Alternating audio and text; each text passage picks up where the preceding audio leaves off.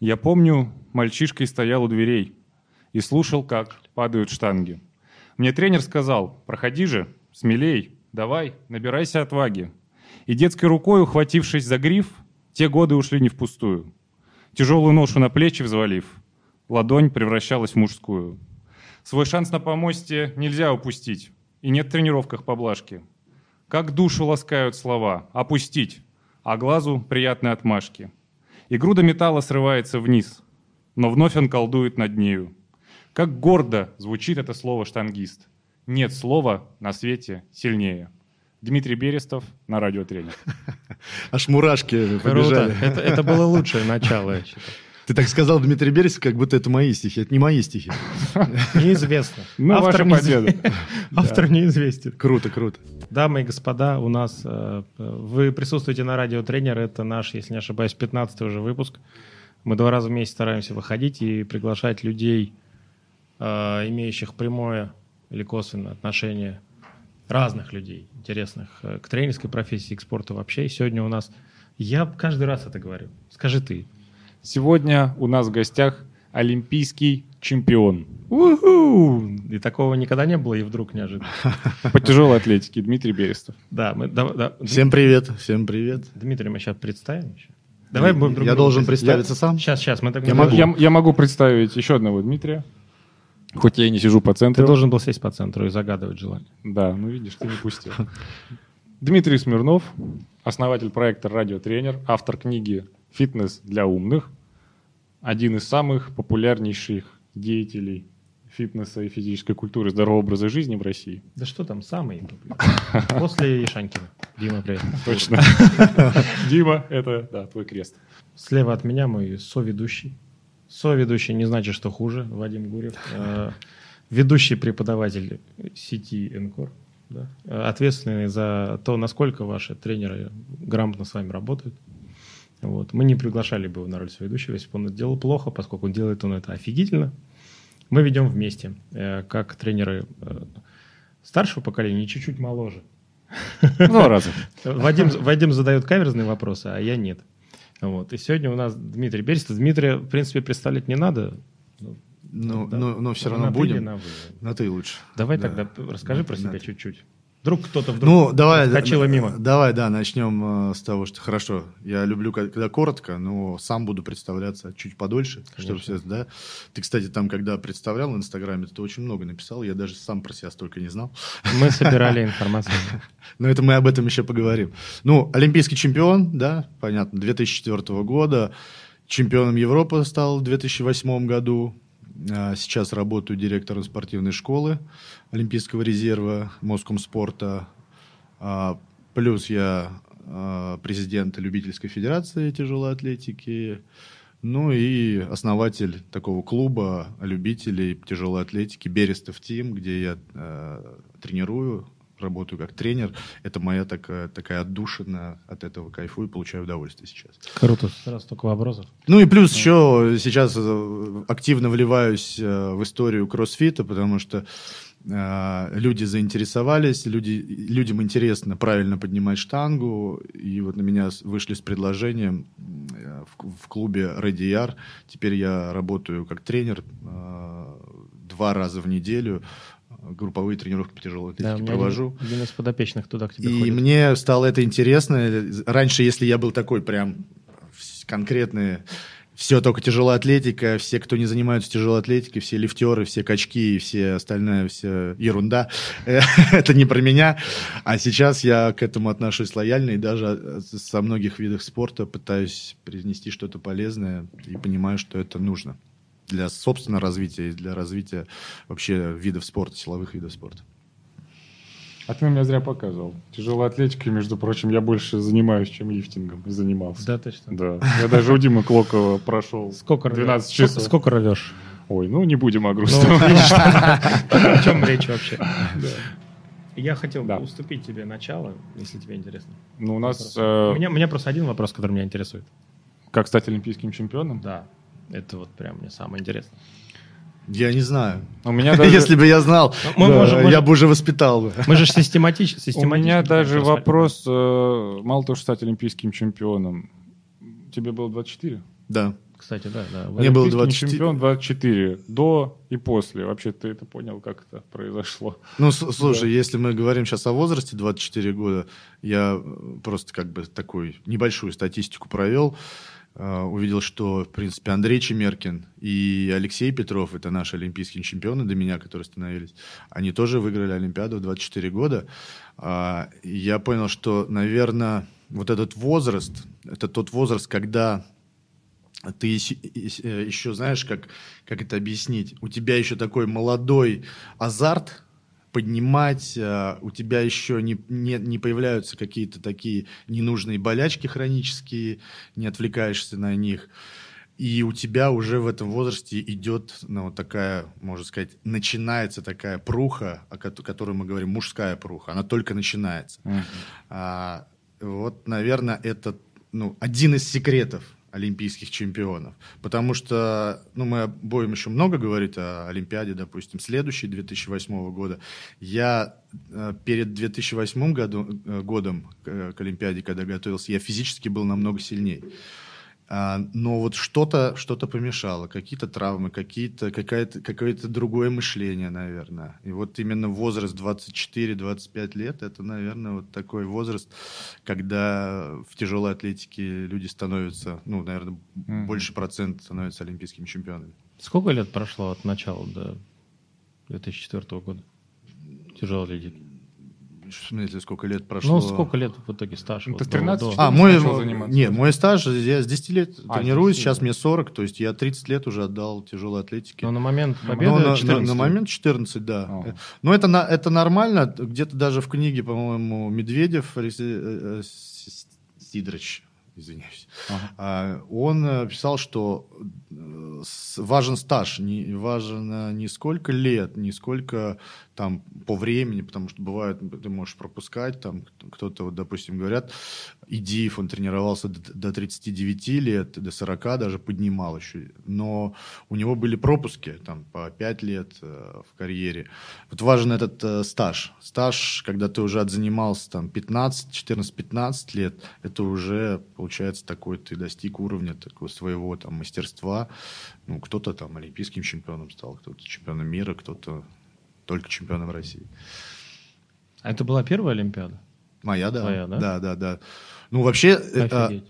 ну, если говорить о том, что вообще как я туда попал, никто за год, даже за два года до Олимпиады, не то, что я не мог поверить, ни- никто вообще там близко не мог рассчитывать, что я попаду даже в состав национальной сборной, не, говорить, не говоря о А том, ты что... попал, потому что выиграл на кон- не выиграл, а серебряным стал на чемпионате Европы, да? И попал в этот в Да, но у меня, знаешь, как получилось? У меня получилось э, прям бурный всплеск. То есть э, в, в 20, в 20, 21, 22 года я еще поднимал такие...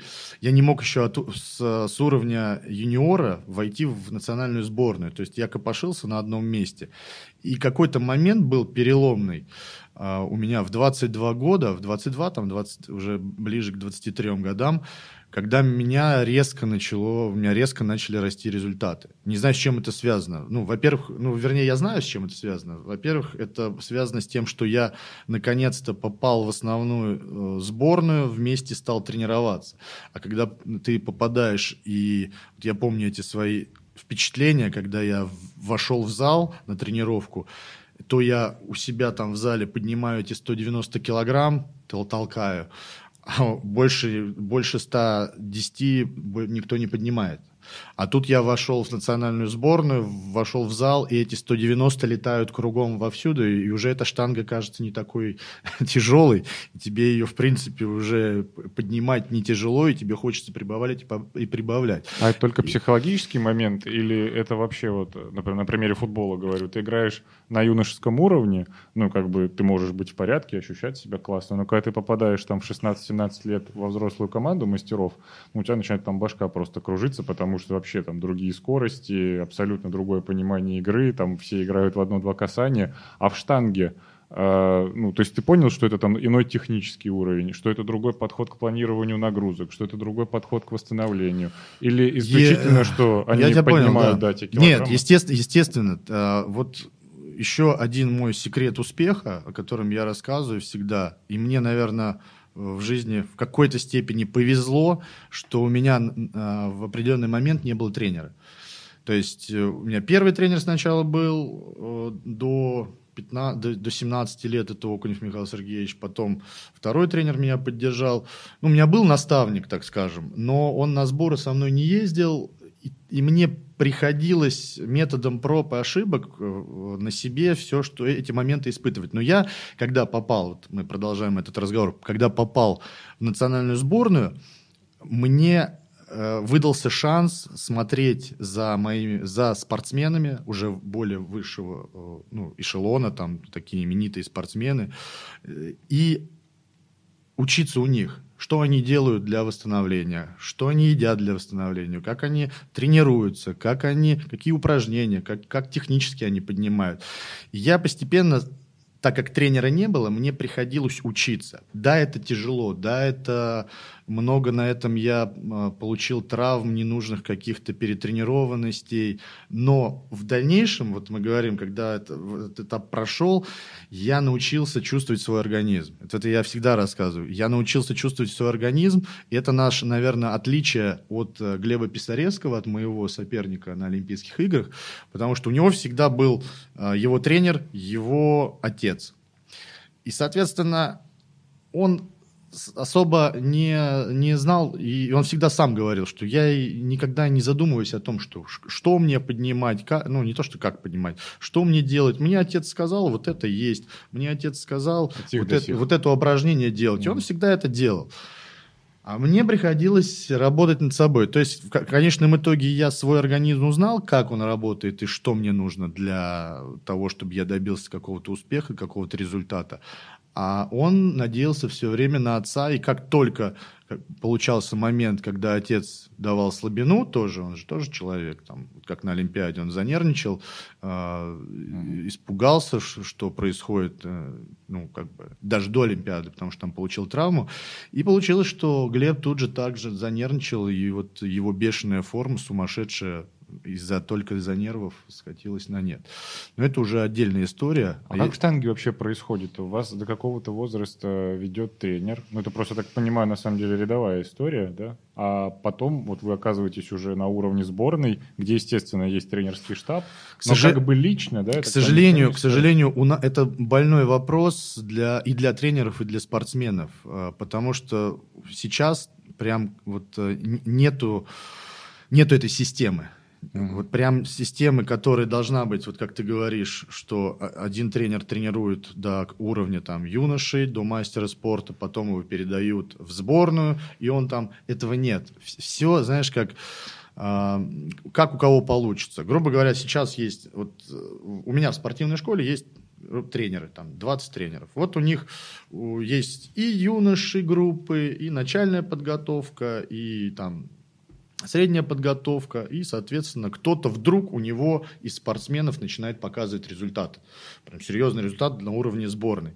Что получается? Что этому тренеру приходится со спортсменом ехать э, на сборы, и ему приходится вот эту весь пласт своей, своей работы оставлять, оставлять на, либо на, на какого-то другого тренера, либо ну, как-то они сами там по себе, ну, обычно оставляют просто... Внимание, на, на, в общем, тому, кто выделяется. Соответственно, да, либо у кого-то нет, э, как ты говоришь, уже получается, если он боится все-таки и не хочет терять вот этот вот пласт э, начинающих и вообще с тем, что он наработал, получается, что да, он просто э, передает своего спортсмена в сборную, это тоже часто так явля... бывает, либо на каких-то дружеских отношениях кто-то помогает ему, и он там тренируется в сборной у кого-то, либо ну, главного тренера тоже он помогает.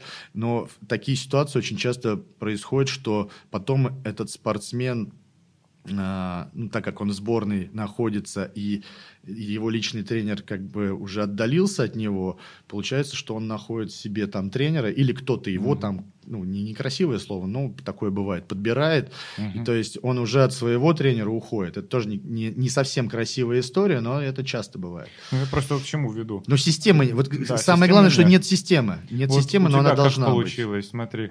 Ну, я просто, да, с одной стороны ставлю, все, что вообще самое крутейшее, что с тобой может случиться в большом спорте, вообще, в принципе, в спорте, это золотая олимпийская медаль. То есть факт медицинский. Две. А лучше три. Да. А лучше как у Фелпса, либо Лучше золотой медали. Да. Две. Не, ну, знаешь, как Фелпс это не самый лучший пример. Я скажу, что э, не количество медалей главное, а количество олимпиад главное. Ну, да, хорошо. Но, тем не менее. Выиграть на четырех олимпиадах. И, соответственно, возраст, да, ну, я не не буду, опять же, говорить, потому что все дико индивидуальные, но в целом 24, особенно для силового вида спорта, ну, это вот что называется, вот, как ты говоришь, только мужское такая начинается пруха. Ты в этот момент уже побеждаешь. А вот этот этап подготовки, когда ты говоришь, я на 21-22 года чувствовал, что топчусь на одном месте. То есть этот этап от, э, там, двух-трехлетний этап ты проделал сам, и, получается, фактически без посторонней помощи спланировал свой процесс, что, извини, но это высшее, что можно сделать в штанге. Да.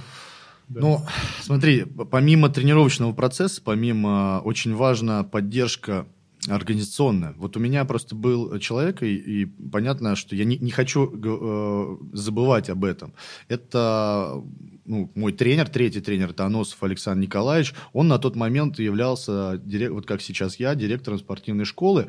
И он выполнял функции э, больше не тренера, хотя ему не нравится, когда я это говорю, но как бы это, по-моему, так и, и есть. А больше э, функцию менеджера такого.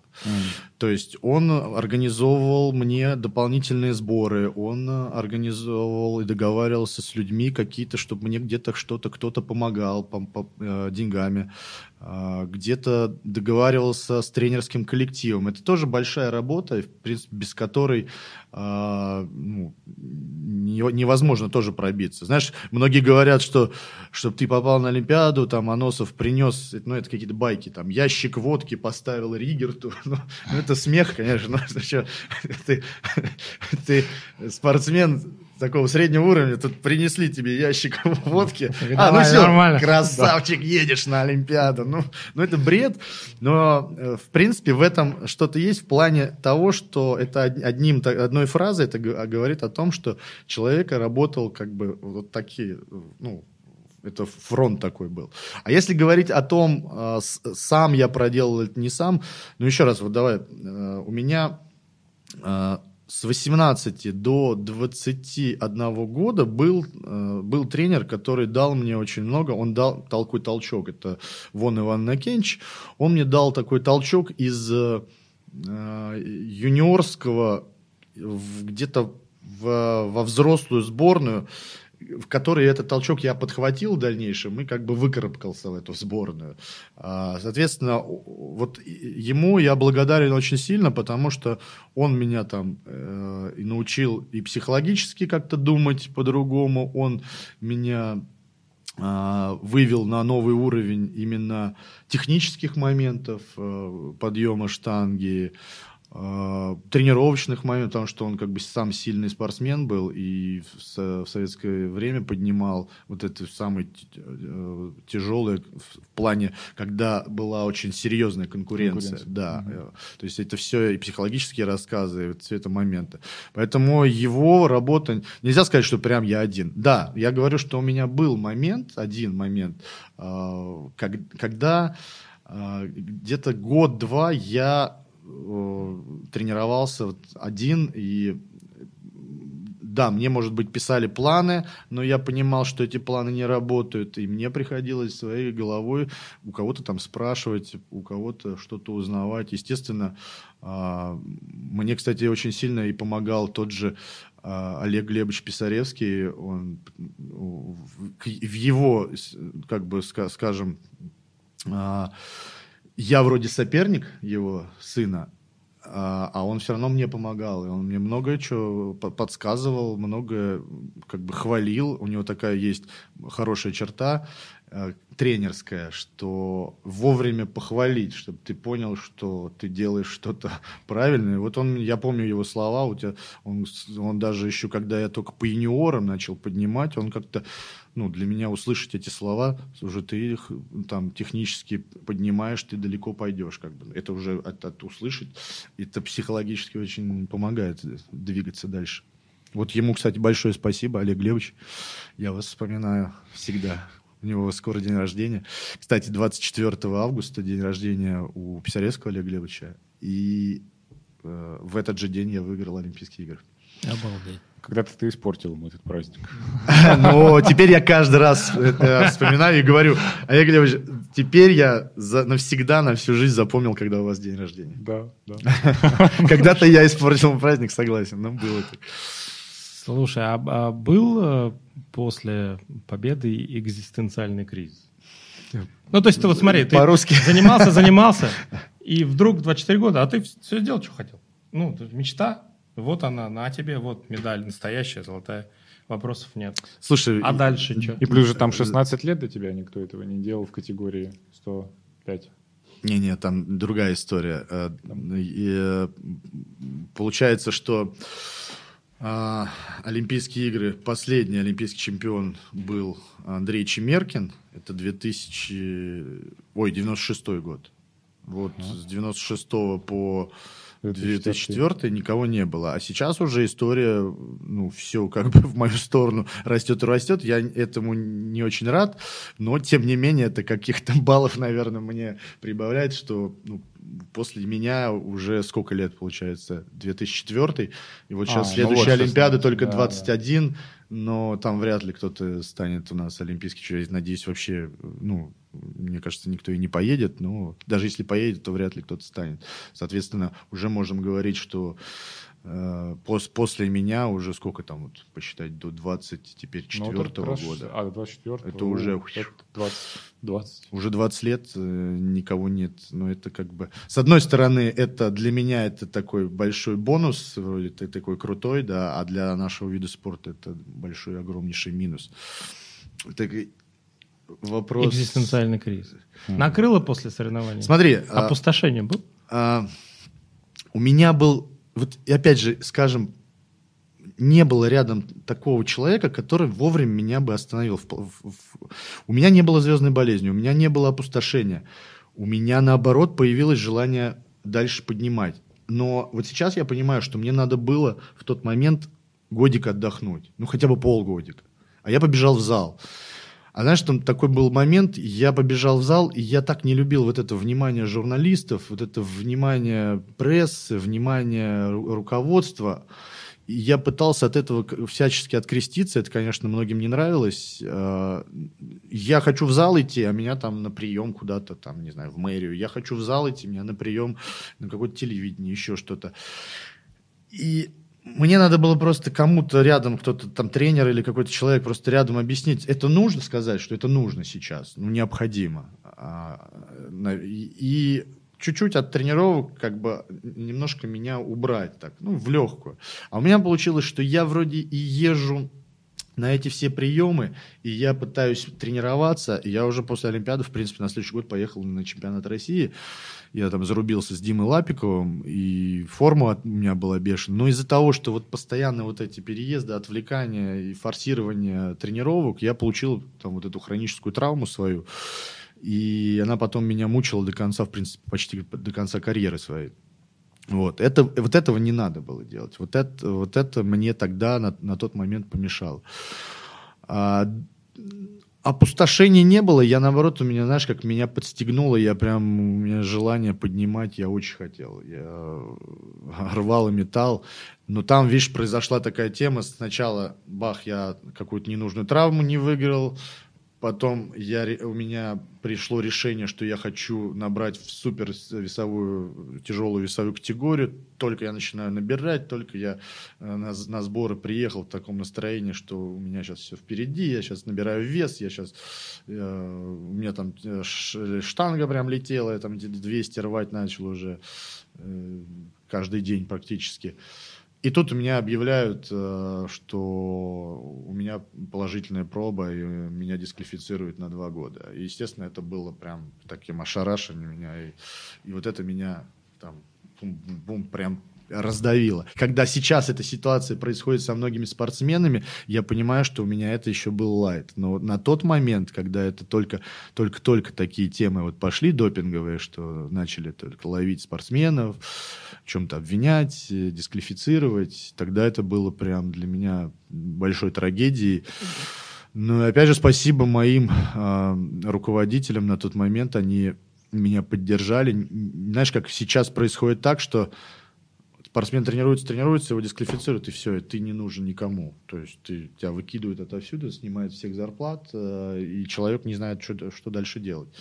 У меня такого не, не случилось, меня поддержали, меня, мне продолжали платить зарплату, меня посадили на сборы, и я все эти два года прям отпахал конкретно и набрал лучшую форму свою.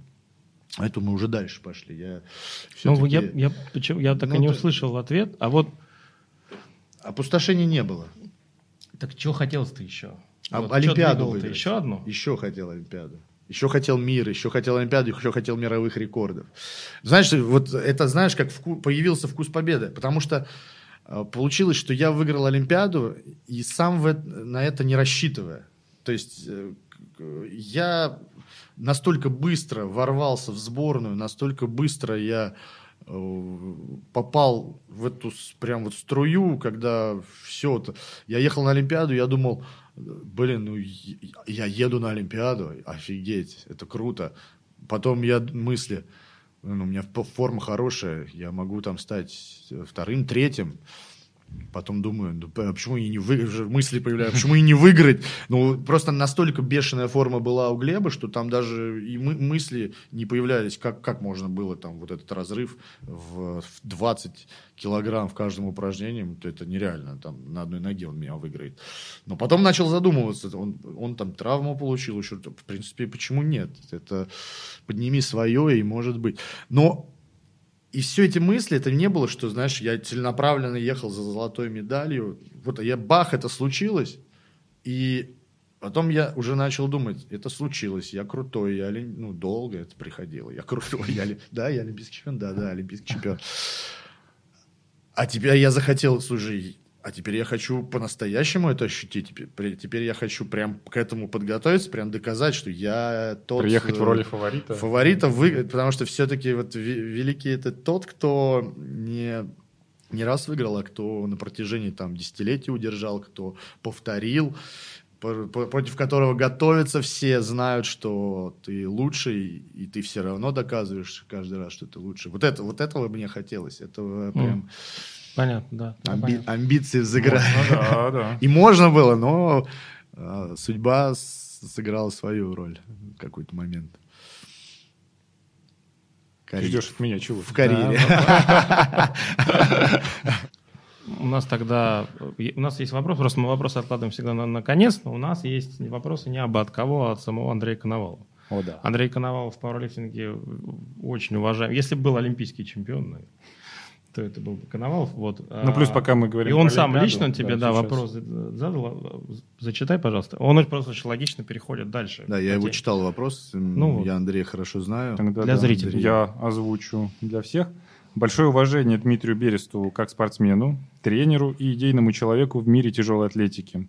Вопрос. Очень интересна история подготовки к Олимпиаде 2008. Знаю, что форма была лучшей. Что помешало отобраться в сборную? Как и с кем велась борьба за попадание в состав сборной на Олимпиаду в Пекине? Спасибо, Андрей, за вопрос. Ну, скажем так, что да, э, он прав. Э, я думаю, что он знает это все, потому что я не раз э, эту историю рассказывал. У этой истории есть и такие моменты темные, которые, в принципе, и не нужно рассказывать. Есть моменты интересные, которые я, в принципе, рассказываю, и это, в принципе, понятно, что там произошло. Смысл такой, что мы уже только что начали об этом говорить, что произошла дисквалификация, то есть в 2006 году меня дисквалифицируют. Дисквалификация у меня должна была закончиться как раз в 2008 году а, перед чемпионатом Европы.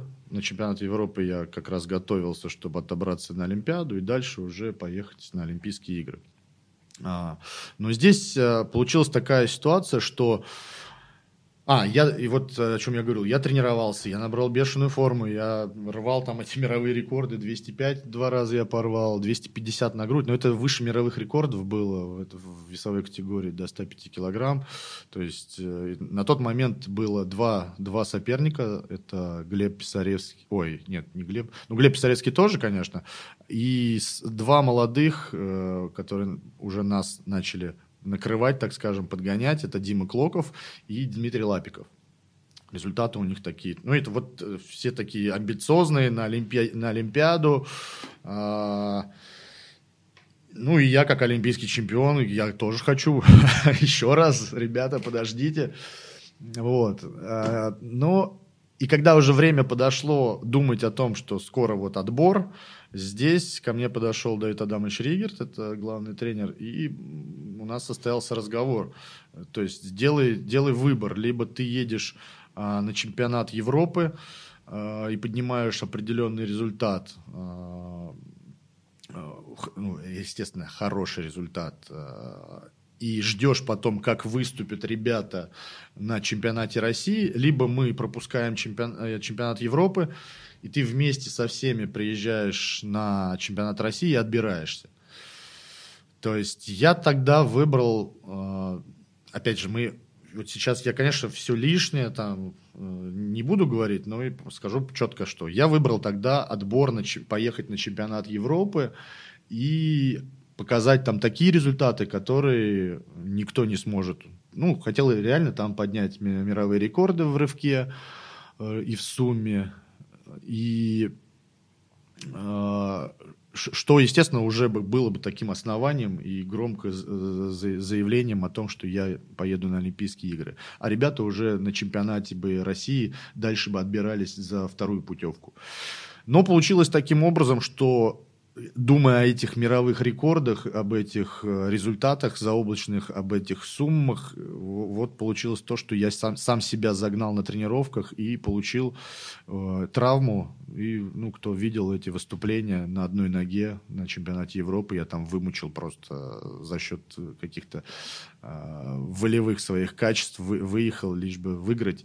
И уже понял, что, ребята, на чемпионат России, когда мне сказали ехать еще на чемпионат России, бы отобраться. Я говорю, слушайте, у меня тут и, спина отваливается, и нога рваная.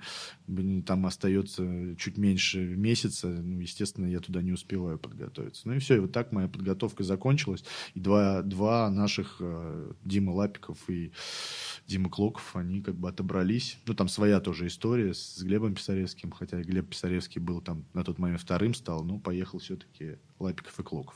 Но это, это уже на усмотрение старшего тренера, это уже скажем, не моя история, это уже их история, их история взаимоотношений. Кстати, Дима Клоков недавно, проезжая со своей, со своей новой рубрикой «Рывкачи 2», Угу. Он э, этот момент э, заезжал как раз к Глебу Писаревскому, потому что у них много чего недосказанного было, и вот они все эти моменты э, досказали, так скажем, и рассказали, и успокоились, так сказать. Вот. Угу. Ну вот моя история, что именно, с, опять же, говоря о том, что э, предостеречь других спортсменов. Когда, э, когда я готовился к Олимпиаде 2004 года, я готовился просто спокойно, готовился на результат. Удержать свой результат, сделать свою работу – все, а там как, как ты подойдешь и сделаешь работу, так оно потом в дальнейшем вот сложился олимпийский чемпион. А здесь я уже по-другому думал. Я не, де, не делал свою работу, я гнался за результатом. Я хотел вырвать мировой рекорд 200. Я каждую тренировку думал об этом, я думал на подготовке. Я думал... Ну и все, и сам себя загнал морально, физически, получил травму. Вот этого делать нельзя. Это моя ошибка была, ну как бы...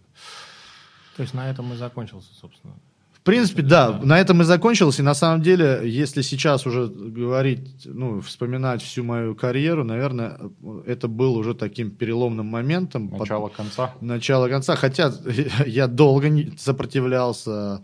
Ну, знаешь, еще после того, как я приехал после чемпионата Европы, травмированный, я подумал, ну что, уже 28 лет, э, и у нас появилась, у меня появилась тогда возможность э, возглавить ту школу, в которой я всю жизнь протренировался с детства. в которой стал олимпийским чемпионом. Мне поступило предложение стать директором этой школы. Как бы я, естественно, согласился ну, долго, там, знаешь, как даже ко мне подошел генеральный директор и сказал, слушай, мы хотим поменять директора спортивной школы, кого ты видишь э, на должность директора? Я сказал, я недолго думаю, себя. Он такой, подожди, ты же еще поднимаешь, ты же еще... Ну, я ему всю ситуацию объяснил, говорю, ну, поднимаю, ну, сейчас вот травмировался, сейчас все равно надо думать, задумываться уже о будущем, если есть сейчас, сейчас такая возможность мне бы хотелось бы. Ну и он, недолго думая, поддержал. Вот таким образом я стал как бы дир... молодым директором спортивной школы.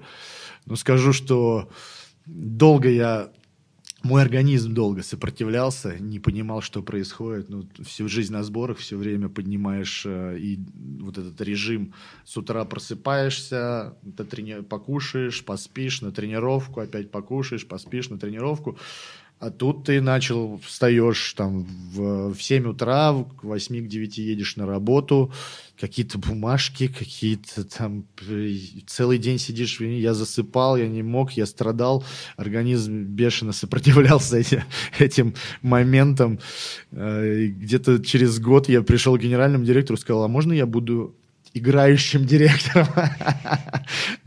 Он говорит, это как? Ну, мы сейчас поставим на поток, у меня будет зам, там, методист, я буду ездить на сбор, тренироваться, я еще чувствую все силы, я хочу поднимать, я не могу без этого жить. Генеральный директор пошел навстречу, вот у меня какой-то период был такой, я сидел на, сидел на сборах, можно сказать, сейчас это модно, дистанционно работал, то есть я знал, контролировал всю работу, мои там, заместитель директора все мне как бы все это рассказывал, что происходит, как бы. Вот, ну, таким образом работали. Но сколько я так, опять очередной там травмы, а, и до очередной там как бы семейный такой момент был у меня сын, это, это, наверное, да, последний момент, когда я попытался еще поднимать, 2013 год, моя подготовка, я еще хорошую, неплохую форму набрал, отбирался на чемпионат России, думал на чемпионат Европы поехать. И в этот год э, у меня заболел сын диабетом. Вот для меня, ну, вообще для нас это было как бы таким стрессовым. Я там за неделю на 10 килограмм похудел, и все. Я после этого окончательно понял, что я должен быть рядом с сыном, что в семье, что уже, уже все, спортивную карьеру ребята все закончили. Ну и на этом, наверное, в 2013 это да, последнее, когда я уже закончил это. Вот просто... В девятом еще были травмы, серьезная травма, самая травма моя. Но это сейчас можем еще... Просто ну, больш... про, про школу, да? Да, да. Ну, давай. У, у, многих, я не, не могу говорить большинства, я не могу говорить за большинство, но у многих людей складывается впечатление, что директор атлетической школы что, приехал с утра, потренировался, потом там пришел, говорит, здесь стойте, здесь не стойте, вечером еще потренировался. Да? Как это Не так не бывает? Можешь рассказать э, типичный день? Э, ну, сейчас можно, например. То есть, что происходит, так, из чего состоит работа? Ну, в принципе... Ты же тренируешься, мы видим. Так Даже в домашних условиях. На изоляции. Ну, слушай, я э, добропорядочный гражданин, я все-таки, знаешь, пытаюсь, пытаюсь а, правильно распланировать свой день в плане том, что я не тренируюсь с утра. Потому что с утра вообще тяжело мне тренироваться. А я тренируюсь вечером, и я тренируюсь после все-таки рабочего дня. Так после работы, типа? Э, типа. Ну, у директора же не бывает конца рабочего дня. После рабочего дня, в час ну, дня. Слушай, я, я э, вот сейчас я хочу сказать, что я настолько рад и горд, во-первых, собой как директором и своими Э, подчиненными, потому что я э, э, построил такой, таким образом работу, что мне нет такой прям необходимости, что я должен вот в 9 утра приехать в рабочий кабинет. Я вообще не понимаю, ну, знаешь, как это такое, такие работники, можно приехать в 9 утра в кабинете и ничего не делать, сидеть там. Угу. А можно не приезжать в 9 утра, но сделать столько работы, выполнить и огромные. То есть я, я сейчас все-таки пошел по, вот, по такому э, пути, что у меня есть заместитель директора, у меня есть два, две девочки-методисты, которые э, великолепно выполняют свою работу. У нас целая команда. а, мы запомним. Вот, э, вот, эти, вот эти вот бумажные, бумажные все дела, вопрос по школе, то есть они мне только по телефону спрашивают, что нужно сделать, не что, что нужно. Я в, по мере необходимости еду в э, генеральному директору, либо ну, в центральный офис, где у нас все директора э, отвечают за все вот эти проблемы школы, и вопрос уже решаю непосредственно там. Соответственно, у меня э, много э, свободного времени, которое я могу тратить помимо каких-то рабочих дел, э, реализовать какие-то свои дополнительные идеи, то есть проекты. Вот сейчас, допустим, ну, понятно, что я не сидел э, сегодня в кабинете, но сделал очень многое. Там съездили к Диме Ешанькину, записали видео. Это тоже огромная такая работа по популяризации тяжелой атлетики. радиотренер. Вот день. То же самое. Радиотренер, да. Но то есть вот я день потратил с пользой э, для развития, для популяризации своего ну, любимого вида спорта. Мне кажется, когда вообще олимпийский чемпион становится директором школы, вообще самое крутое, что он может делать, тем более все-таки, как ни крути, ты еще молодой. То, что какие килограммы, которые ты поднимаешь, ну, мама дорогая. Мне очень... Равно. Это вот если ты сейчас об этом говоришь, что мне очень э, э, приятно ездить в, э, во-первых, я приезжаю после, э, ну, где-то э, перед... Короче, у меня э, в 7 часов я начинаю, в принципе, тренировать свою вот эту вот любительскую команду Берестов Тим. Это с 7 до 10 вечера, до 11 почти мы вечера торчим в зале и с ними проводим время, тренируемся, кайфуем. До этого времени я должен успеть потренироваться сам. Соответственно, я приезжаю в зал где-то в 5, в 6 и начинаю тренироваться. Естественно, я тренируюсь с, с ребятами, с, которые из спортивной школы, с молодыми ребятами. Естественно, им приятно, что я с ними ну, на одном помосте. Я уже как бы не директор, я просто Дмитрий Берестов, я просто спортсмен. А, им прикольно потренироваться с олимпийским чемпионом на одном помосте, с ними пообщаться. Э, плюс я выступаю на соревнованиях. Вот сейчас, буквально неделю назад, я ездил на турнир в, в Боровск. То же самое. Я вижу, как у людей глаза горят, у детей, у спортсменов, у всех, что они выступают на одном помосте с олимпийским чемпионом. Ну, я просто к чему, да, это привожу. У нас большое количество проблем, э, ну, не люблю слово проблем, вопросов в нашей стране касаемо ну, вовлеченность у людей в физическую культуру. А проблемы в фитнесе, которые мы с Дмитрием озвучиваем там каждый выпуск, и я думаю, что там не счесть, не перечесть. А, проблемы в спорте, mm-hmm. а, проблемы в этом, в общеобразовательных школах с физкультурой. Мне в принципе кажется, что я, конечно, сейчас буду наивно упрощать, но корень на самом деле довольно простой. А, люди, которые занимают там, ответственные позиции, где необходимо принимать решения, сами часто ничего общего с этим делом не имеют. А учитывая нашу природу, я имею в виду как людей, учимся мы эффективно, вдохновляемся мы эффективно, то есть по полной программе, только у тех, кто, естественно, собой, своим образом жизни являет то, что исповедует. И вот, мне кажется, лучшее стечение обстоятельств, там, или как там можно это называть по-разному, то, что спортивный директор школы по тяжелой атлетике, олимпийский чемпион, который не, там, не поднял там штангу на Олимпиаде, став первым, там еще потом чемпионат Европы выиграв, после этого сказал, как бы, все, теперь там или коммерция, или управление там Э, этими там, менеджерскими делами, а который продолжает в это верить, который продолжает это транслировать, который ввязывается в проекты там и с Ешанькиным, и с Димой Клоковым, там со всеми. И вот, ну, по большому счету я вижу, что к этому вообще необходимо прийти. В каждом регионе, э, я думаю, есть по одному, по два точно там талантливых штангиста. Даже не обязательно, если мы будем искать уровень сборных, я думаю, мы найдем ну, штангистов, которые там ну, на российском уровне точно там показывали что-то. Mm-hmm. Ну, может быть, я, я не сильно знаю обстановку, но я думаю, много можем чего найти. То есть, ну, по-хорошему, я считаю, что это система. Я сейчас это рассматриваю исключительно, то есть, вот как не хотел бы именно с психологического аспекта, но вот и физиологический аспект, и социологический, реальное развитие может быть только когда есть сильный лидер. И этот сильный лидер, особенно в спорте, он не может быть, как бы там он прекрасен не был там в теории, в управлении, если это не тот человек, который вот у тебя запечатлен как чемпион, как человек, который истинно верит в эту идею, ну, я просто на сегодняшний день в другой исход не поверю. Ну, ты знаешь, у меня, у меня это в голове, у меня это в крови. Я всегда говорю, что я это делаю не для кого-то, не для чего-то. Я делаю это, потому что от этого кайфую, получаю удовольствие. А при этом, если я получаю от этого удовольствие и вижу, что приношу пользу для молодежи, приношу пользу для людей, которые фанатеют этим видом спорта, тем самым я своим примером показываю, не просто рассказываю, да, я мог бы сидеть, и, в принципе, не- как мне многие говорят, ну ты уже выиграл все, Да, уже вот говорю. все, ну садись, там, Рассказывай о прошлом. Сядь там в сиди, да, кабинете и да, да. рассказывай, что, как надо тренироваться там. Ну, мне интересно, я вот своим примером показываю, что можно тренироваться. Мне говорили, что в 30 лет старый уже для тяжелой атлетики. Сейчас мне говорят, что ты в 40 лет старый для тяжелой атлетики, когда что ты успокоишься. А я своим примером показываю, ребята, можно поднимать. Можно поднимать в любом возрасте, можно поднимать хорошие килограммы и не говорить, что там, и э, раскаиваться. Там многие начинают, а, ну ты, наверное, химичишь, там еще что-то. Ребята, не- нет. Вы в голове у себя там э, рисуете, что и как-то настраиваете, что можно, все можно, все можно, просто надо в это поверить. И вот вам и живой пример, что, что нужно делать. Вот я не шибко многих видел, кто и химичит, чтобы там килограммы эти близко поднимали. У меня есть неожиданный вопрос. Можно Давай, давай. немного сексизма в нашу передачу? О, Девушки-методисты, Что? что они делают?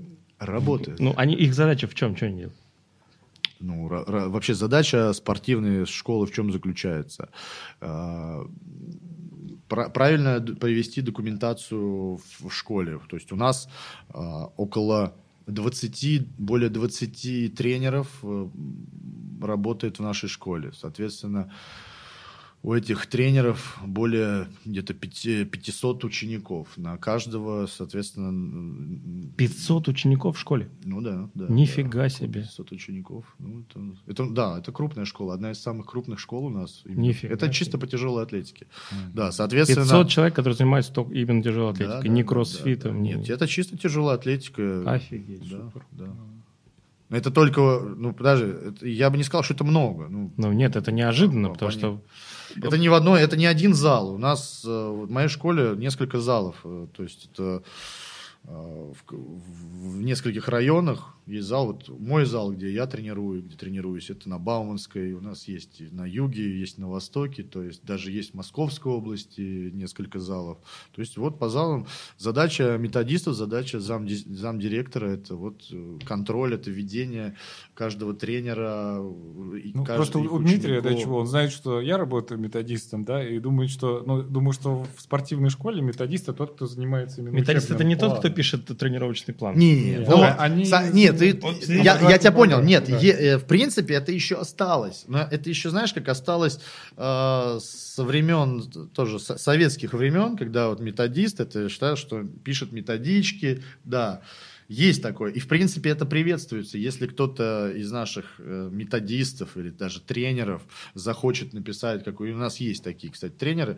Э, один из них, вот Черногоров у нас, Дмитрий Николаевич, он работает в педагогическом институте физической культуры. И он э, уже пишет там свои методички, соответственно, он кандидат э, педагогических наук уже. Ну, это тоже плюс, и- не только плюс его как специалиста, это плюс в зарплате тоже это дает какой-то процент к зарплате. Но методист все-таки у нас уже в, в- понятии а, нашем в спортивной школе методист это человек, который занимается бумажными делами, с, э, ну, то есть э, Мгм. в- ведет документацию, отвечает на звонки там, родителей, спортсменов, э, Всё понятно. и так далее. и Ну, так да, далее. можно я продолжу? Вот Давай. я не помню, с кем я э, это обсуждал, не с тобой ли. Сейчас узнаем. А, все вспоминали, об, э, если не брать фигурное катание, гимнастику, Ага. а женщины, тренеры выдающиеся, они Мгм. вообще были? Ну, в тяжелой атлетике.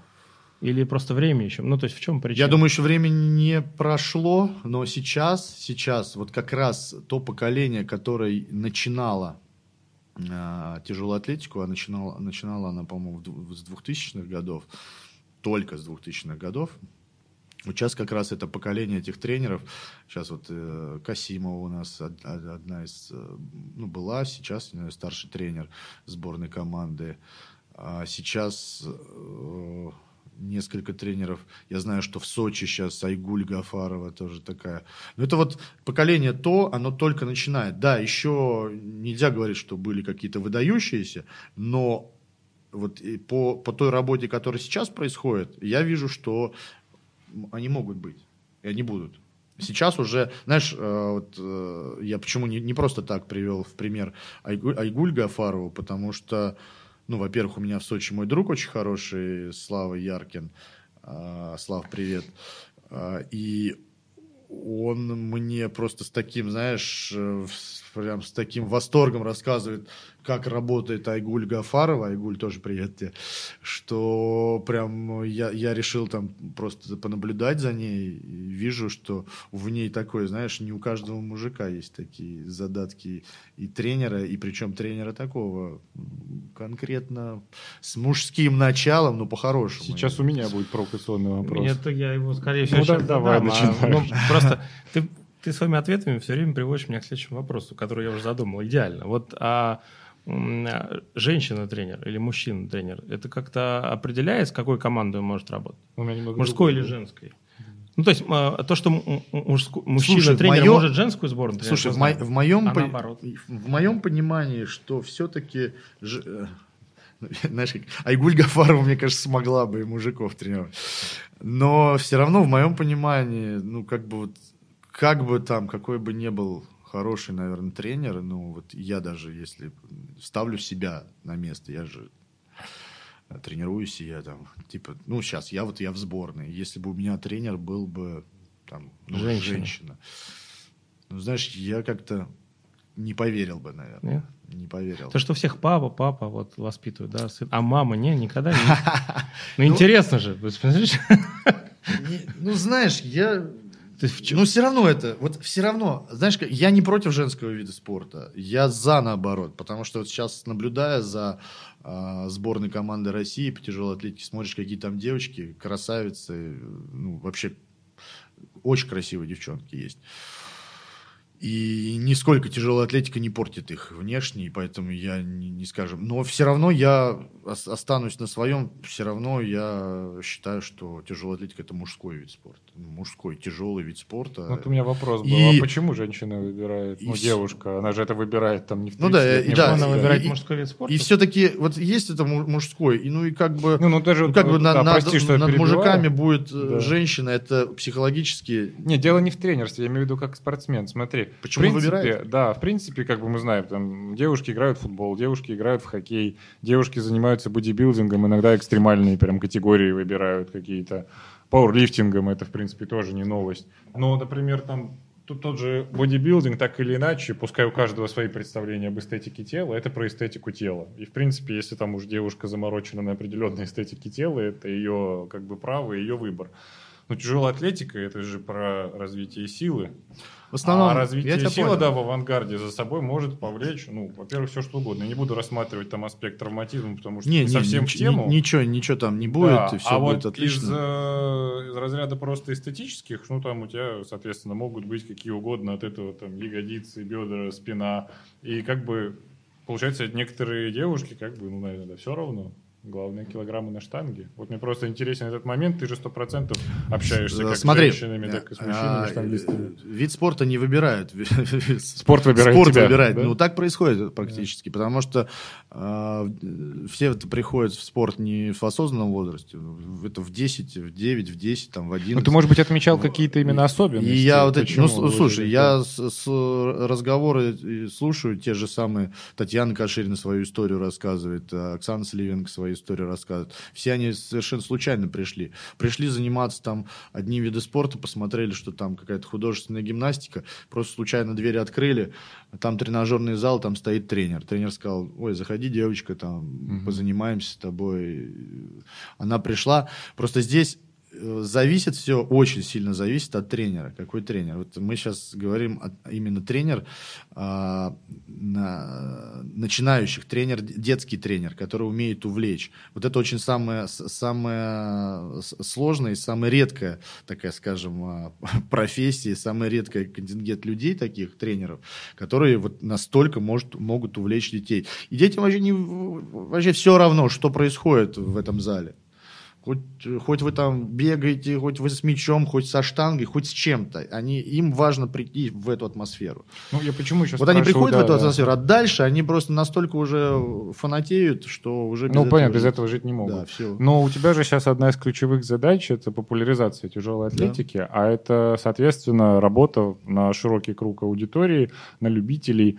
А предпосылок, то есть, я имею в виду глупых стереотипов каких-то, мифов по поводу тяжелой атлетики довольно много. И вот поэтому тебя спрашиваю, что дети, конечно, кто начинал со спортивных школ, понятно, там они влюбляются, будучи совсем ну, там, слушай, маленькими. Я тебя понял, слушай. А сейчас как выбирать? Когда 25 тебе 30 лет, ты смотришь, вроде и хочется, и колется, какие-то мифы мешают. Не-не-не, сейчас, сейчас, наоборот, еще намного проще, потому что сейчас вот эта вся э, социальные сети, все в Инстаграме. Я еще раз говорю, что сейчас настолько вот в сборной э, красивые девчонки тренируются, они же все это выставляют, они показывают mm. себя, это все, все видно, люди смотрят на это. Моя задача просто это все обобщить и показать, и тоже рассказать через свои социальные сети. Я также выкладываю и показываю, ребята, смотрите, какие есть классные девчонки, смотрите, uh-huh. какие, какими вы станете, если будете заниматься здоровыми мужиками, красавцами, и какими, какими вы станете красивыми девчонками. И ни, ни в коем случае это не только не э, Э, повредит вашему организму, там, а наоборот это... То есть это, все сейчас идет отсюда. Как, когда мне, знаешь, э, один из э, руководителей начал говорить о том, что сейчас грядет время, сентябрь, сейчас надо идти по школам, набирать. Я понимаю, это настолько какой-то бред, ребята. Сейчас уже так не работает. Сейчас вот. А зачем ходить, да, есть интернет? Да нет, не, не, во-первых, сейчас ни в одну школу тебя просто так не пустят. Во-вторых, даже если тебя пустят на, на урок физкультуры, Потом тренер, э, ой, вернее, учитель физкультуры, заинтересованный в том, чтобы никто у него из школы никуда не ходил в секцию, он будет заинтересован, чтобы к нему ходили побольше в секцию какую-нибудь. Он, он будет рассказывать, ребята, к вам приходил, не ходите никуда. То есть это не работает уже совершенно. Это работало в советское время, когда это был, когда тренер приходил, делал отбор, там, рассказывал, там в это верит. Сейчас это не работает. Сейчас все работает либо, два варианта. Сейчас работает либо с, э, тренер Э, детской спортивной школы устраивается на полставки или как там по совместительству тренер э, учителем физкультуры в школу, и там... Э, Вербует. Ну, раз, там, там он уже спокойно может ту же секцию открывать для детей, знаешь, как просто принести штангу детскую угу. и постепенно завлекать людей, детей. У нас, кстати, очень много таких примеров. Тренер, вот один из видного, он так начинал свою карьеру тренера, потому что просто в зал э, к нему никто не приходил, девчонки не приходили, а в, в школе он набрал себе целый там э, отряд этих девчонок, и потом все эти девчонки начали поднимать.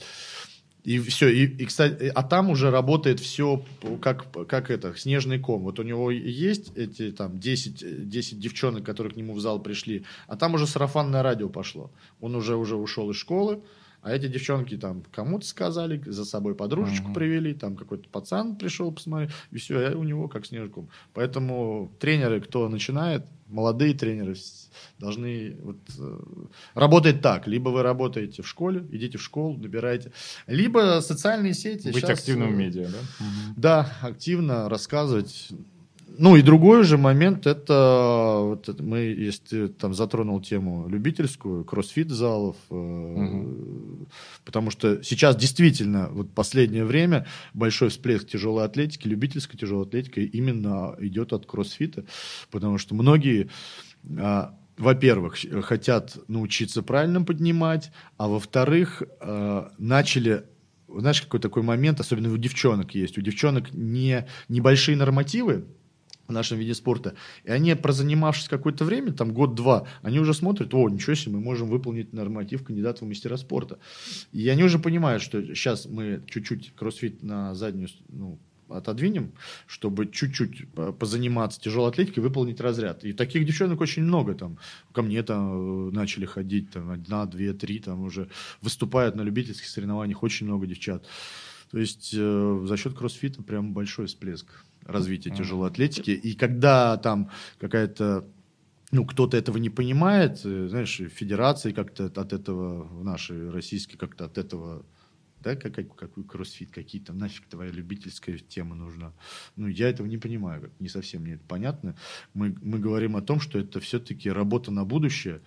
Я не говорю, что эти девочки или мальчики, которые пришли в 25 лет из кроссфита, они войдут в сборную команды России. Но это на будущее задел. Они потом расскажут другим, что есть такой замечательный вид спорта, приведут своих детей, потому что сами позанимаются и поймут, что это не те, те стереотипы, о которых говорят, что вы не вырастете, что там у вас будет там с позвоночником проблемы и так далее, и так далее.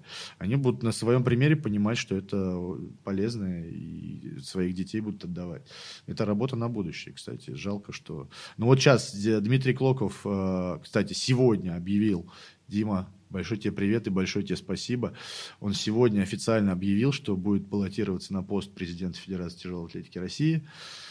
Э, так что верим в него, потому что у него как раз вот эти идеи и его работа многолетняя на развитие как раз любительского вида спорта, она, я считаю, что это одна из э, идей, которые надо развивать, и если он станет все-таки президентом, вот эта волна этого любительского спорта, она будет еще больше уже с поддержкой федерации, это круто. Ну, просто это... Я видел э, пост Посты? в Инстаграме, но не разобрался, в чем. Ну, так, скользь вот пролистал сегодня.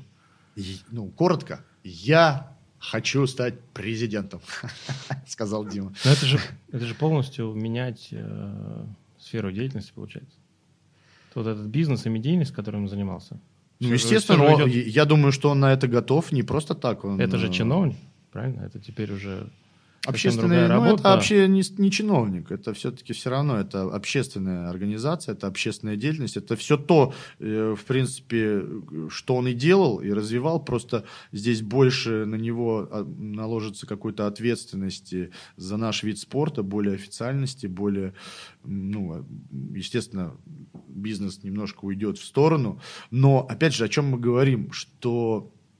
А, не, когда, люди, когда приходят на президентство, это даже и в политике, мы не хотели затравить в политике, но mm-hmm. все-таки чуть-чуть ее да, затронем. Пример так все. Когда вы приходите на место президента, на место, на роль такого лидера, вы, вы не должны думать, что все, мы захватили и, и, и будем держаться, пока нас отсюда поганой метлой не выгонят. Не должно быть такого. То есть я думаю, что и, и Дима должен также понимать и понимает, что он приходит на... Ну, приходит уже. Я уже это... Еще сейчас скажу, он пришел. Он что-то знает. Что он хочет, хочет прийти, и он хочет прийти на 4 года, не на всю жизнь, на 4 года, и за эти 4 года успеть сделать что-то полезное для вида спорта. Если... А дальше уже мы будем выбирать, а дальше мы будем смотреть и выбирать. Но ни в коем случае не должно быть такого, что я пришел, все, вцепился в это место. Нет, все должно, все нормально должно течь. А и, как голосование происходит? Кто голосует? Только от каждого региона, штанги? от каждого региона есть э, люди. Вот на такие выборы я бы пришел. Делегаты. Не, грубо говоря, смотри, а, э, Сиди. В каждом, в, в, в каждом регионе есть своя федерация, федерация тяжелой атлетики. Естественно, в каждой федерации происходит голосование, кого направим делегатом на выборы. Ну, выбирают там, о, тебя, давай. Ну, то есть в Москве там, говорю, сказали, о, Берестов, ты красавчик, поехали. Э, будешь делегатом. Бу- будешь делегатом? Я просто все жду задать этот вопрос. Я делегатом не буду, наверное. Ну, на... Почему? Ну, может, и буду, но здесь, опять же, э, будет голосование. Просто смотри, с Клоковым бодались за Олимпиаду, теперь можно еще раз только в другом. Отомстить можно. Не-не-не, здесь э, я скажу свою четкую позицию, здесь я только, только за то, чтобы Дима, наоборот, стал президентом. И это...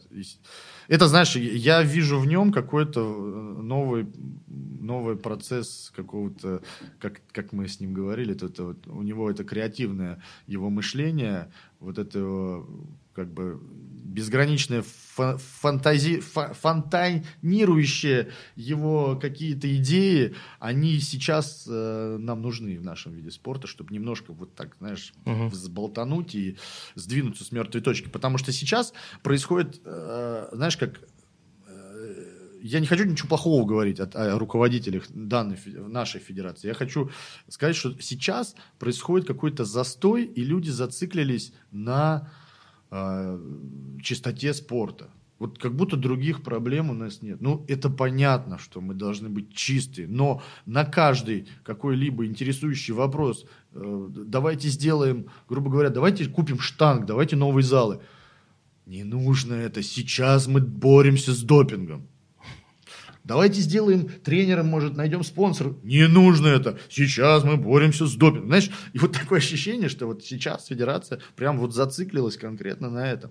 Я еще раз повторюсь, это хорошо, борьба с допингом, и наша сборная сейчас очистилась от этого зла, и все там абсолютно на, на, насчет сборной просто на, все уверены на сто процентов, что они чистые, что у нас наконец-то сборные не докопается.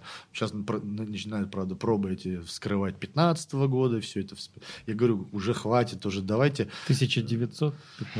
Ну да, уже скоро чувствую, будут вскрывать все. Ну, и что-то там все вспоминают, этот плохой, этот хороший. Да уже все, все очистили, все, давайте уже заниматься развитием дальше, давайте уже думать, как развивать. Вот у Димы, э, у него четко видно позиция, которая, что, что, что нужно сделать, чтобы дальше действительно развиваться. Не просто кричать, что стоп допинг, а ну, сто, знаешь, как, а, когда говорят стоп допинг, вы должны что-то взамен пред... все-таки дать, да. У нас сказали стоп допинг, идите, все. Чего? А дайте! Помогите! Да идите уже. Главное, не, не жрите ничего. Все сказали спортсмены, да мы и так уже не жрем, мы ничего не хотим, мы хотим поднимать. Дайте взамен что-нибудь. Ну, не, не взамен. Дайте что-нибудь вообще, чтобы поднимать. БЦА, аскорбинку. И вот это супер вещь, это стимул. О, прекрасная вещь. Все. Ну, а, ну, знаешь, а, как, а, как, а где вот этот момент? Давайте как-то научно подойдем, давайте как-то, как, как, не знаю, там, какие-то обследования, какие-то еще что-то. Не, нет, да, что, нет. да какое нет. Денег нет, что, будем бороться с допингом, все, это самое основное. Ну, то есть, вот, вот эти моменты нужно, нужно поднимать, понятно, нужно, для этого нужны спонсоры, а у нас, знаешь, опять же, а, когда а, президент а, приходил, он говорил, все, сейчас придут спонсоры, сейчас банки, огромные банки. Потом его спрашивают, слушайте, а, а где спонсоры? Да у нас допинг, и все, они сбежали. Вот только мы их пригласили, только у нас э, появились спонсоры, а вот сейчас за 15 год вскрыли пробы, и опять нас обвинили в том, что мы допинг принимаем. И все, опять они сбежали. Ну, блин, слушай, ну это нет, не, не, не дело, не работа. Я все-таки считаю, что у, Ди, у Димы Клокова должно получиться э, намного лучше. Угу, угу. Сейчас подытоживая вот этот э, как-то отрезок, и потом перейдем к вопросам, которые остались. Да. Э, как ты считаешь, э, вовлеченность в штангу да, среди детей, среди юношей, ну то есть это реальный резерв нашей сборной – в то время, когда ты занимался, или сейчас он выше? Ну вот несмотря на то, что ты говоришь, ну Нет, это да. я Димы Клокова слышал, что сейчас стагнация, есть какой-то вот такой застой. Все-таки как, шансов побольше чемпионов видеть в будущем? Или наоборот, это было в прошлом, наш золотой век атлетики тяжелой? Нет, я скажу, что сейчас мы в, так скажем, уже у нас время, когда мы упали уже ниже, уже ни, ниже падать некуда. То есть мы уже упали и так, уже все конкретно. Мы сейчас на самом дне. Но у нас сейчас начинается наконец-то такой момент э, вылезания из этого застоя. Соответственно, опять же, если люди прекратят вот эти чиновники, руководство высшее прекратят там делить и вспоминать какие-то вот эти вот опять склоки, кто чего. Сейчас знаешь, как происходит там, а, вскрыли пробы там за 15 год, начинают, ой, руководство старое, они козлы, они вот смотрите, что делали, они там плохие. Да все уже, перестаньте, хватит. Мы и так все, мы ниже плинтуса. Сейчас нам надо думать, как вы вылезти. Если говорить о вовлечении там детей, а, то а, если в мое время было детей вовлечено больше, но э, не было абсолютного вовлечения любителей. Вообще оно отсутствовало. Соответственно, сейчас, можно сказать, любителей, любителей больше, много. Но любители не сформируют резерв. Их дети э, На будущее, на А, на будущее. И будущее. я говорю, А, что мы сейчас, мы сейчас ниже плинтуса, но сейчас за счет вот э, того, что дети начинают За счет только приходить, вырасти, начинают преемственность, и в дальнейшем это может вырасти действительно в хорошее, в хорошее будущее. Если говорить о нашем резерве сборной, у нас очень есть хорошие ребята и девчата, которые могут завоевывать медали.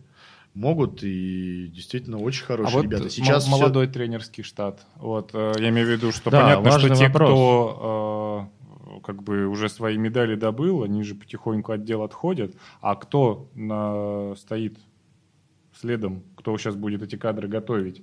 Что у них там, огонь в глазах есть? Знания есть? Вот э, как, как раз я как директор спортивной школы, и этот момент уже, слава богу, там 10 лет назад мы над этим уже начали работать. То есть мы абсолютно не гоним и не выгоняем и не увольняем тренеров э, старшего поколения, да, которых понятно, что там уже там некоторые есть как бы под 80, некоторые могли бы просто взять, уволить, как нас всегда там просят, зачем вы держите там.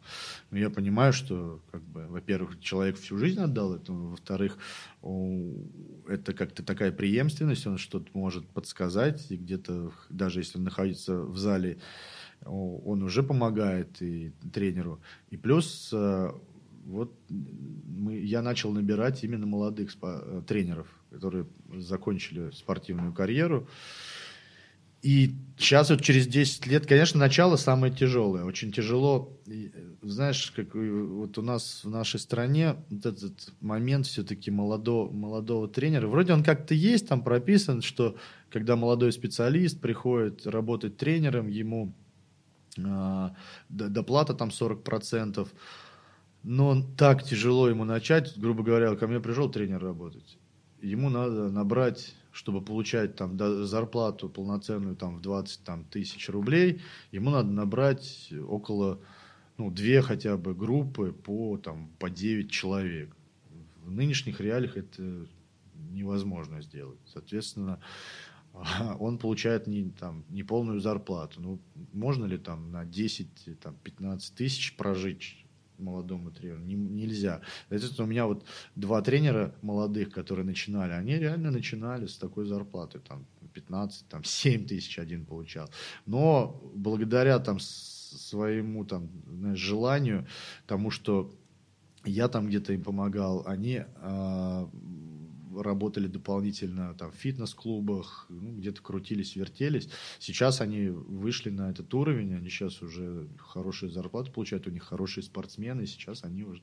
То есть, э, конечно, нужно, нужно помогать. Тяжело, нужно, и это надо, знаешь, как все-таки выходить с этим почаще к разговорам о молодом тренере, чтобы как-то все-таки по- получше помогать. Потому что разные виды спорта. Вот, э, знаешь, у нас сравнивают все время, очень часто бывает, сравнивают, ну как можно сравнить тяжелую атлетику с худо- художественной гимнастикой? Ну просто вот даже по, не то что по, там, по виду спорта, а по там- тому же набору. Ну, в художественную гимнастику а, они толпами идут, э, в принципе, сами. Их даже, их родители ведут туда. И родители готовы деньги отдавать, чтобы они занимались. У нас, у нас же уже, у нас не, не- немножко не то. И вот такие виды спорта, ну, тяжелые, сложные, где сложно сделать набор, здесь надо все-таки тренеру каким-то другим образом помогать. У нас пока этого в законодательстве нет, у нас все это э, как-то все сравнивают, все как-то, то есть э, очень тяжело начинать молодому тренеру. Ну, благо, я говорю, что у нас все-таки есть вот эти фитнес-клубы, кроссфит-залы, они действительно выручают, и молодой специалист может дополнительно работать и там какую-то копейку получать. Я к чему задал, э, не скажу тренера, ты его знаешь. Э, Мне как-то сказал один по тяжелой сказал, что сейчас очень э, актуально найти тренеров и методистов, которые умеют работать без допинга. Вообще, ну то есть новое поколение как бы совсем, да. И э, ситуация такова, что государство этим не занимается. Чисто как раньше, в советское время инсти- институт, там, исследовательский институт физкультуры, они там Нету. что-то делают, да, но э, в любительской среде вообще в фитнесе, в том числе, кроссфите, сформировалось немалое количество специалистов, которых можно к этому подключить. Чего никто не подключает? Можно же собрать методическую группу и попробовать что-то.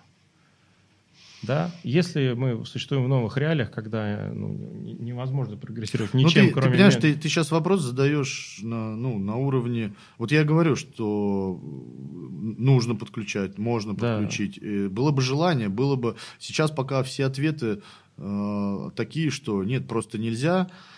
Все ответы нет денег и нет денег. дополнительно это нет финансирования. Хотите, занимайтесь сами, кто-то хотите. Ну, как бы должно это вести, идти от головы, головы руководства. Вот я поэтому и сказал, что Дима, надеюсь на Диму ну Клокову, вот, да, который там, он какие-то как бы... какие-то при, при, при, допол...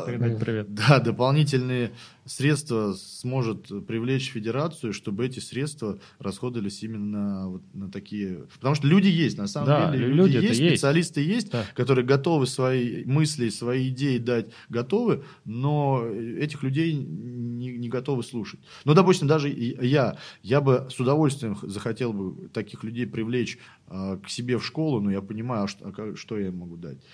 Бесплатные просто так они тоже не будут а, работать или тут такая штука ситуация такова что я уверен я не могу за всех говорить но мне почему-то так кажется что немалая часть этих людей готова за идею это делать.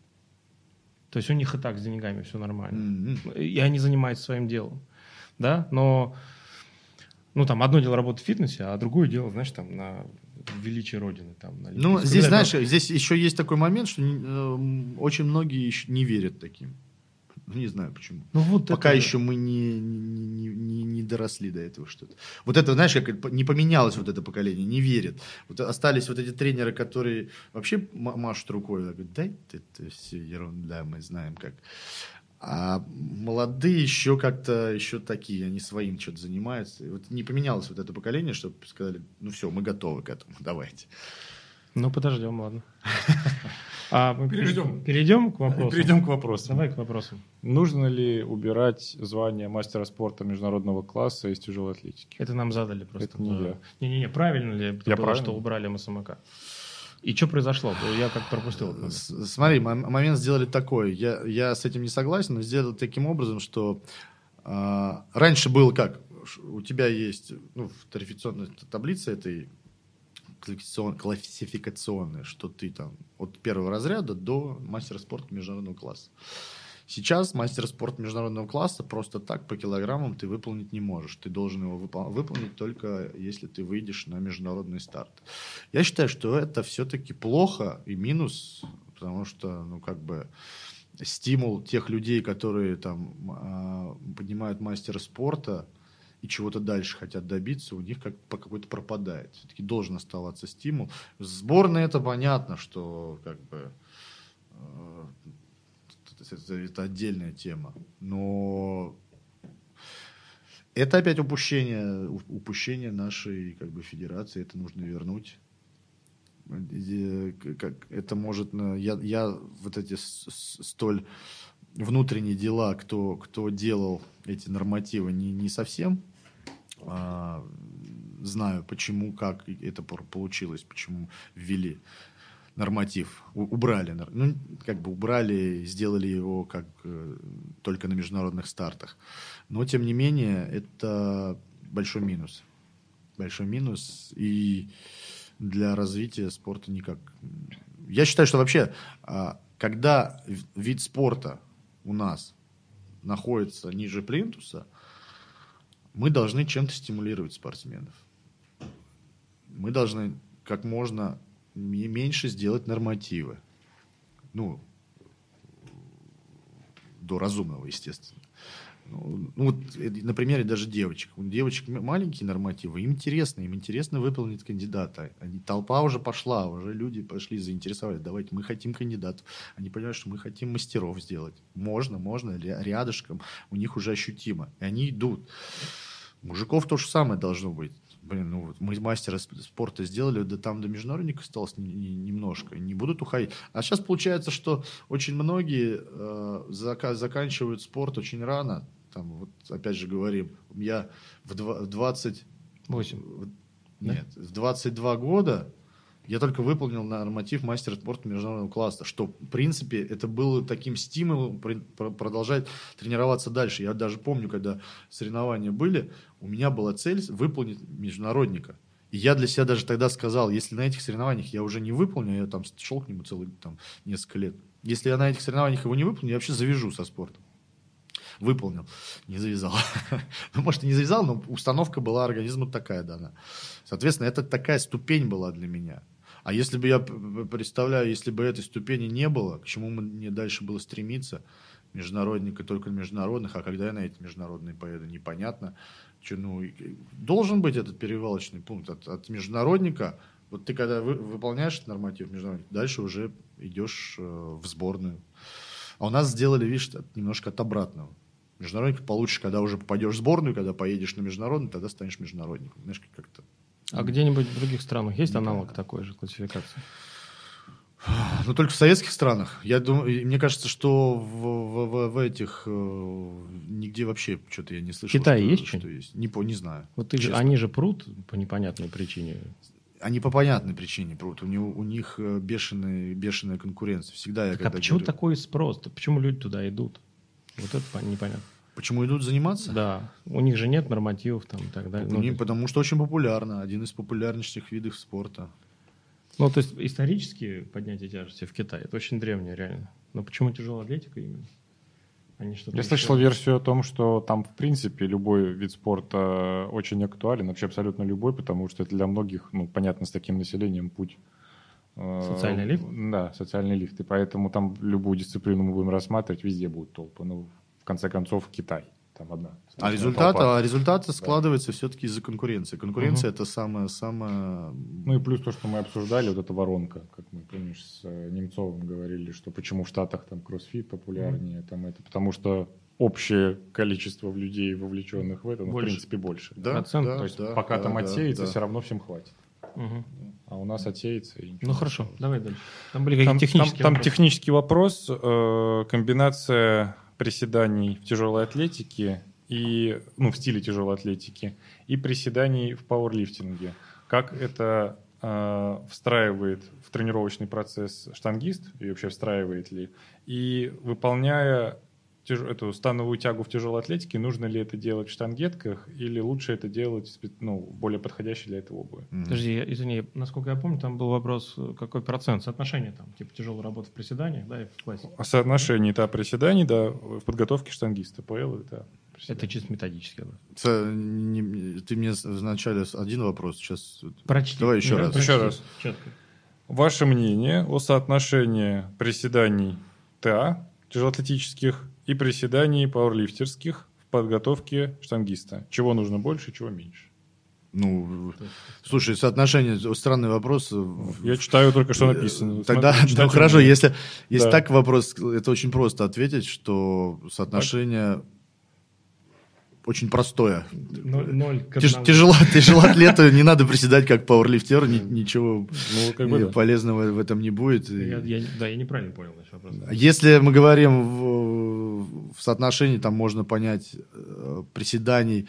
Знаешь, очень часто этот вопрос звучит, какое соотношение э, между приседаниями и классическими упражнениями. То есть это есть, есть такой момент. Угу редкие случаи бывают. Вот сейчас с Ишанькиным как раз тренировались, и у него сын тоже, у него соотношение вот это вот очень маленькое, особенно тяги, или, то есть он еле-еле отрывает от земли там 120-130 килограмм, при этом толкает 110-115. Это соотношение очень такое маленькое. А, ну, у таких, э, у профессионалов это соотношение, ну вот там, взять даже меня, если я 200 200, ну, допустим, 250, 200-270 приседал на груди, я ну, знал, что я готов 230 толкнуть. То есть это соотношение вот 30, 50, 50 килограмм. Да. Ну, должен, должен быть запас физический такой. В тяге то же самое. Если ты толкаешь там 230 килограмм, ну, тягу ты хотя бы 250 270 ты должен работать. Это ну, физика должна быть. Но бывает, бывает и уникум, исключение, что но база это очень важно. Ну, опять же, если мы сейчас сравниваем, сегодня мы тоже об этой тему говорили, сравнивать, уже технику там сравнивать, да, выполнение становой тяги или выполнение приседаний, то задача у тяжелоатлета нету как можно больше присесть. Задача тяжелоатлета или там потянуть. Задача тяжелоатлета как можно больше потянуть в правильных углах. В, в углах, которые помогут ему в дальнейшем взять, на, взять на грудь или там вырвать штангу. Соответственно, ну, у лифтеров немного другая задача, как бы более на себя натянуть, чтобы ее просто выпрямиться. Соответственно, это уже не углы, эти углы нам не нужны, и, соответственно, у нас нет задачи как можно там больше оторвать от земли. Чего вы тогда так много приседаете? Ну, реально дофига. Кто мы? Тяжелоатлеты ну, в целом ну, вообще. Ну, ну, опять же, с чем ну, сравнивать? Присед, ну, же, присед же не, не ну, тренируют специально? Ну, три, вот 325 килограмм я приседал. Ну, в моей На коленниках с высоким положением штанги при весе 105. Это очень дофига. Ну, да. Ну, ну это, это дофига. Я олимпийский это... чемпион. Я не задумывался об этом просто. Да как не задумывался? Шло и шло. Не, ну на самом деле, э, ну, есть, есть такой определенный момент, что э, как бы вот это, об этом как раз недавно и Сырцов тоже рассказывал. Ну, здесь тоже можно поспорить. Он говорил, ну а зачем мне приседать больше, там, если я там приседаю? Зачем мне приседать больше, если я толкаю там 220? Запас прочности. Ну, я вот тоже думаю, а с другой стороны, ну, а что, а если бы ты присел там 330, ты бы уже, может, и 230 толкнул, а вы там останавливались. Но здесь такой момент, что, может быть, вовремя где-то остановиться, чтобы не получить травму на этих упражнениях. Тоже такой момент. Все есть выбор. Ну, то есть вопрос про тягу в штангетку снимать, то, что мы про углы сказали. Ну, я, а, да, что, да. штангетка, только ну, штангетка, мы, мы здесь приходим просто к выводу, когда к нам приходит гость с конкретной специализацией, прям конкретной. То есть тут на самом деле с методической части очень все упрощается. То есть мы не попадаем в эту бездну фитнеса, где там можно... Я тут поэмы, пробовал да. в это, без... Меня Леша тоже, Ловчев, да. мы как-то в прямом эфире с ним, он говорит, сними штангетки. Босиком? По, потянешь по, побольше. Я снял, чуть, а я, правда, дома был, у меня там в носках начал скользить. Ни, ничего я не понял. Тоже тренировать тоже надо. Да. Я же, как, я просто снял штаны, я сейчас 10 килограмм к тяги своей. Ну, там 30, 30 лет поднимать по... штангетку, снять и такой, типа... Понятно, что это ерунда. Надо поработать в этом. Совершенно другие углы там. Ну. Да, в общем так. Давай, у нас есть еще один вопрос? У нас время на один вопрос. нет вопросов. Все? Мы задали... У тебя есть личный? О чем, о чем мы еще не поговорили? Ну, я хотел бы, во-первых, меня как человека, в принципе, по жизни интересует только настоящее и будущее. Все-таки прошлое, каким бы оно прекрасным не было, живем мы в настоящем и беспокоимся в хорошем смысле о Ты будущем. мудрый, не по годам. Стихи О, да. еще раз расскажи. Что через пять лет, что через десять, и сколько, естественно, планируешь еще поднимать Ой, слушай, план, по, да. по, по поводу планирования поднимать, я думаю, что я буду поднимать всю жизнь, пока там, что-то не знаю, пока ноги ходят, и буду поднимать. Соответственно, мне это нравится, мне интересно сейчас на каких-то... Вот сейчас одна из целей и новых идей, вот тоже у Димы Клокова в передаче ему говорил, что мне, мне захотелось я участвовал в мастерских этих соревнованиях по ветеранам, но на уровне российских чемпионатов. А сейчас мне интересно, потому что очень много э, злых и язвительных языков рассказывают, что как я поднимаю на допинге и что я химичу постоянно. А вот мне хочется все-таки им а, показать и рассказать и доказать, поехав э, там в этом году на, ну или в следующем, как получится, уже на чемпионат там Европы, мира, где берется официальный допинг-контроль и выиграть эти соревнования. Они все равно не поверят. Выступить. Нет, ну, там, там все-таки, он знает, как там обходить это все. Ну, знаешь, как и самому это интересно стало. То есть вот э, одна из э, именно в соревнованиях э, идея такая. Если говорить там о своей команде, было бы интересно чуть-чуть больше развиться, может, в каком-то другом еще... Вообще, их очень хочется свой зал, зал э, не просто тяжелой атлетики, хочется именно вот я сейчас и пошел и в сфере кроссфита крутиться, смотреть. Мне интересно, ну, задумывался уже о своем зале, там что-то там общее, чтобы было чтобы все как бы объединились в этом зале. Вот как у Димы, кстати, тоже и кроссфит, и тяжелая атлетика зона, и тренажерная зона, и пауэрлифтинг. То есть вот такую какую-то идею захотелось бы. Ну, развитие, опять же, своей федерации, мы сегодня мало об этом говорили. Проводить турниры. Вот сейчас активно я мы как-то до карантина, вернее, во время карантина об этом забыли, немножко приостановили.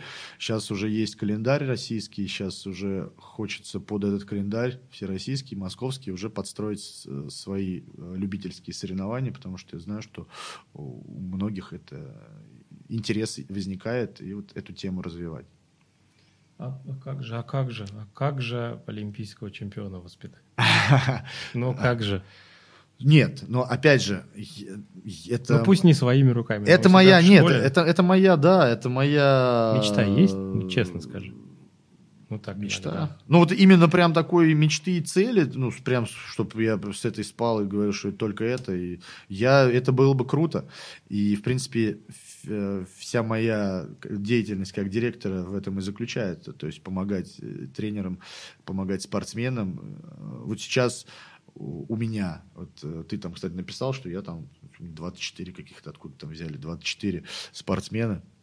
У меня сейчас э, есть спортсмен Яркин Вячеслав, э, это спортсмен моего друга, брат моего друга, и, в принципе, я выполняю функцию как функционера а, как второго тренера, но моя функция заключается в том, что сделать ему дополнительные условия, чтобы у него была хорошая зарплата, чтобы он а, какие-то ему дополнительные а, по спортивному питанию помогать. То есть моя функция заключается, ну и психологическая поддержка и помощь.